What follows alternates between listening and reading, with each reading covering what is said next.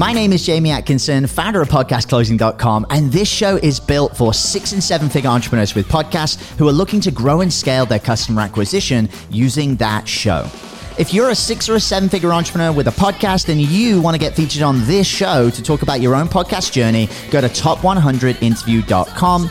Now over to your glamorous host, Brittany Chatterbach, and don't forget to subscribe for daily interview content.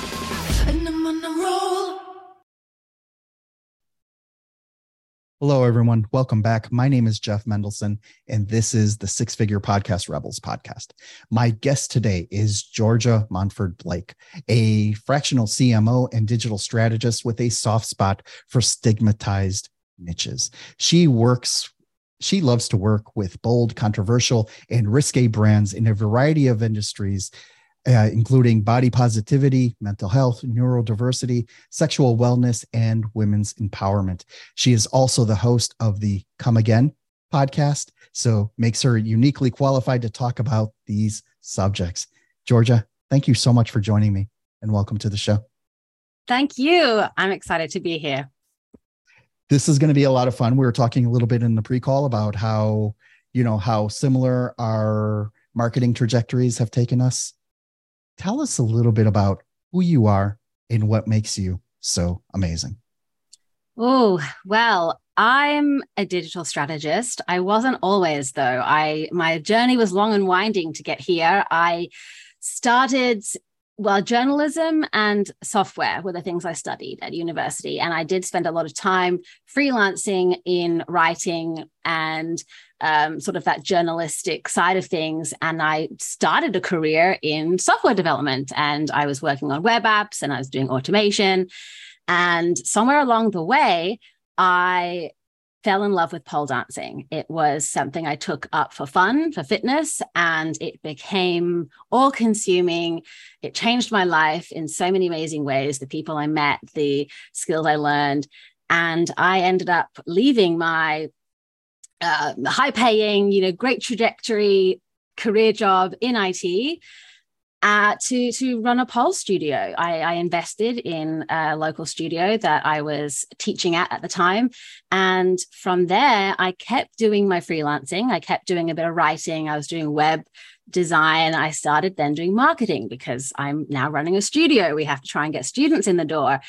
And slowly but surely, my my clientele on my freelance side of my business became more and more pole dancers, burlesque performers, and people in the sex work industry. And I just, I, I was blown away by what they were all doing. It was very different than perhaps I had thought things might be from an outsider's perspective. So once I was there among all of the rebels, shall we say, of society, uh, I just knew that was my place. And I've just kind of been going from there, trying to give people a voice and help them be seen and heard online when they often struggle with censorship.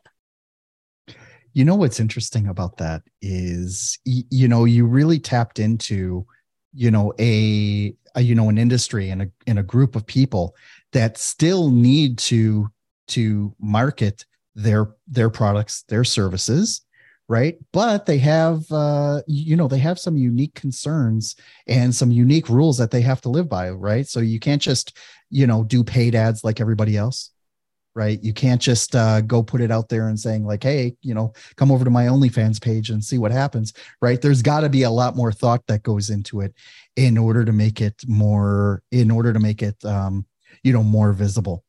Mm-hmm. Talk a little bit about Uh, talk to me a little bit about how you coach people through this process, right? Because part of it, and a lot of people don't necessarily think about this in these types of businesses, is the difference between the relationships and the sale that happens, right? Because you actually are building relationships with your clients the same way that a plumber would, right? You you yeah. know you just have a slightly different, slightly different offer what do you see as like the biggest difference between the relationships that you're building and the sales that you're helping them achieve?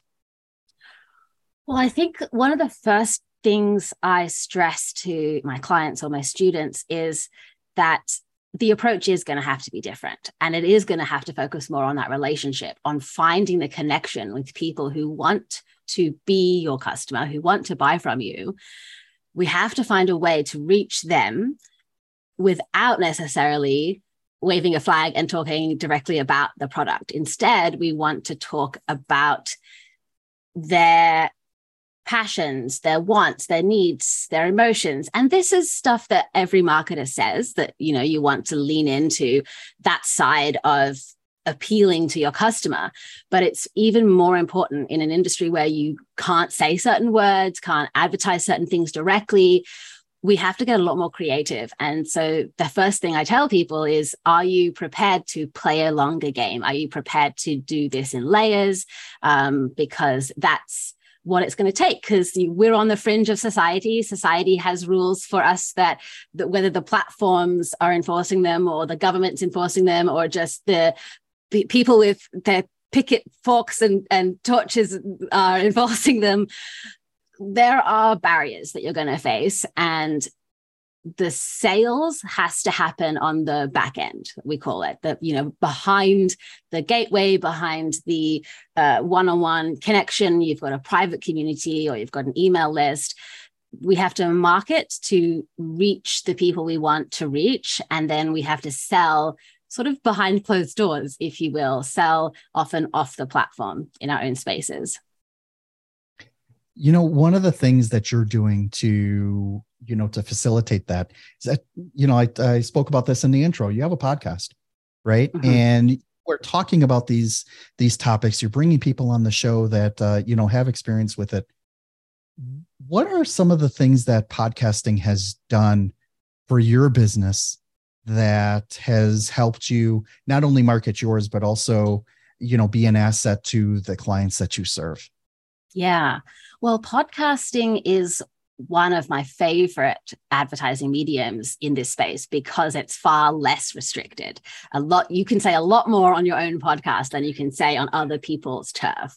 So, first thing, it's a lot of fun to have that freedom and that's something that I explain to my clients as well. Like they might want to start a podcast or try be a guest on other people's podcasts if you're struggling to be heard this is this is an avenue that a lot of people aren't exploring fully so first of all, it is a, it's a great tool like that. For me personally, I found it's helped me reach people who didn't know how much opportunity there was for them to market. I, I last week I ran an intensive on Facebook ads, and uh, you said earlier you can't just go out and run paid ads like everybody else. Yeah, you can't, but you, you can run paid ads. You can't run them like everybody else. So being able to, I suppose, get in people's ears and explain things. There's a lot more you can say on a podcast. People really can get a sense of my intention.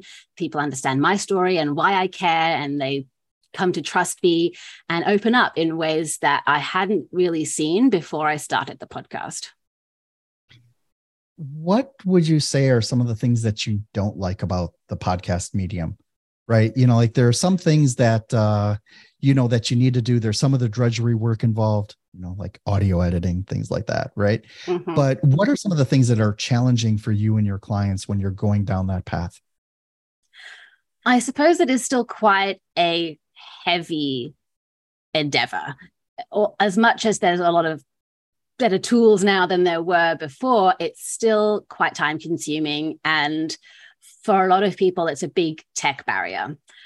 Personally the biggest blocker for me is that I really want to communicate my point well to the to the point that I will excuse me to the point that I will re-record and edit again and again. And it and I let myself get into that spiral of trying to make it perfect. And that I think is what I dislike the most. It's a lot easier perhaps to edit text or a graphic than it is to get a podcast exactly the way you want it to be. So it's sort of teaching me to be maybe a little bit more compassionate with myself and allow mistakes to go out there. And uh, so i guess i don't like that, but I, I can see the value as well of that.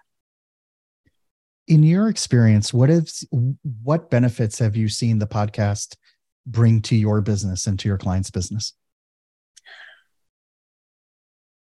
For me, it has reinvigorated my passion, my excitement.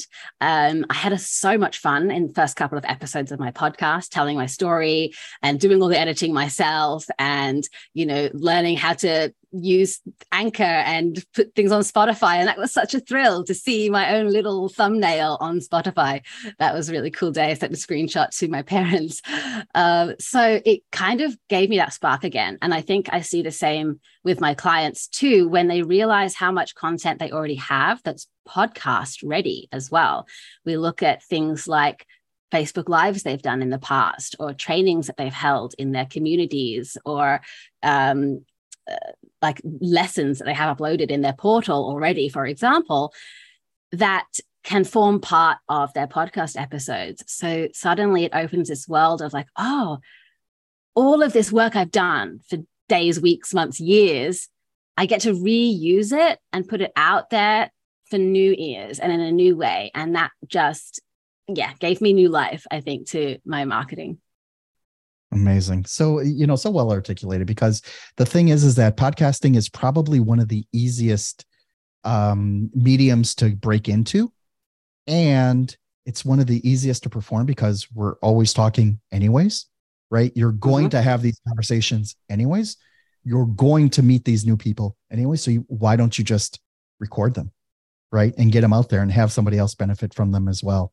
And that I yeah. think is one of the biggest um, uh, you know the biggest uh, benefits you know to getting out there because the barrier of entry even today you know even though we had podcasts for the past 10 10 12 years already even today is so easy to get out there and make your mark you know mm-hmm. even if you're not looking at the vanity metrics even if you're just speaking to a niche of the niche community you're able to you're able to put yourself out there because you know just by putting a microphone in front of your face it instantly mm-hmm. gives you a platform and that's one of the things i love about it as well Georgia, where can people find you online and how can they reach out to you directly? Well, if you're interested in my podcast, we can you can find me at radiogemo.net. And uh, if you put slash come again, you'll go directly to the archive of all of my episodes from the Come Again show. And Gemo is my business name. So radiogemo.net is where my podcast is hosted, but you can also find me at gemocreative.com. That is my marketing agency branch. If you are a social person, then check me out at Georgia Gemo. So that's G E O R G I A G E M O on pretty much any platform. My favorite is TikTok right now. I'm also pretty active on Instagram. Amazing. Georgia, thank you so much for joining me. This was a lot of fun. I love nerding out on this stuff.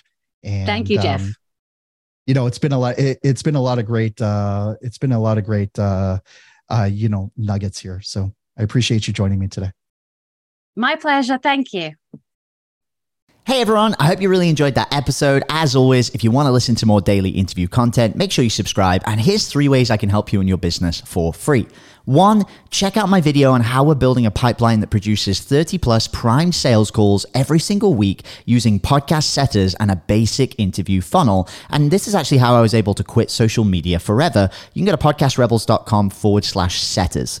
Two, if you're a six or a seven figure entrepreneur with a podcast, we actually want to interview you on one of our top 100 shows. Head to top100interview.com. And then three, download our podcast closing formula. It shows you how to create a podcast sales team that books out your sales calendar each week using the podcast closing client attraction method. And you can go to podcastrebels.com forward slash podcast formula. Now, at podcastclosing.com, we help six and seven figure entrepreneurs with podcasts create a system for predictable client acquisition without relying on paid advertising or social media by building out podcast sales teams. Now, if you want help turning your podcast into a high ticket client acquisition machine, then book a call with our team to see how we can help. Go to podcastrebels.com forward slash chat. All right, guys, we'll see you in the next interview.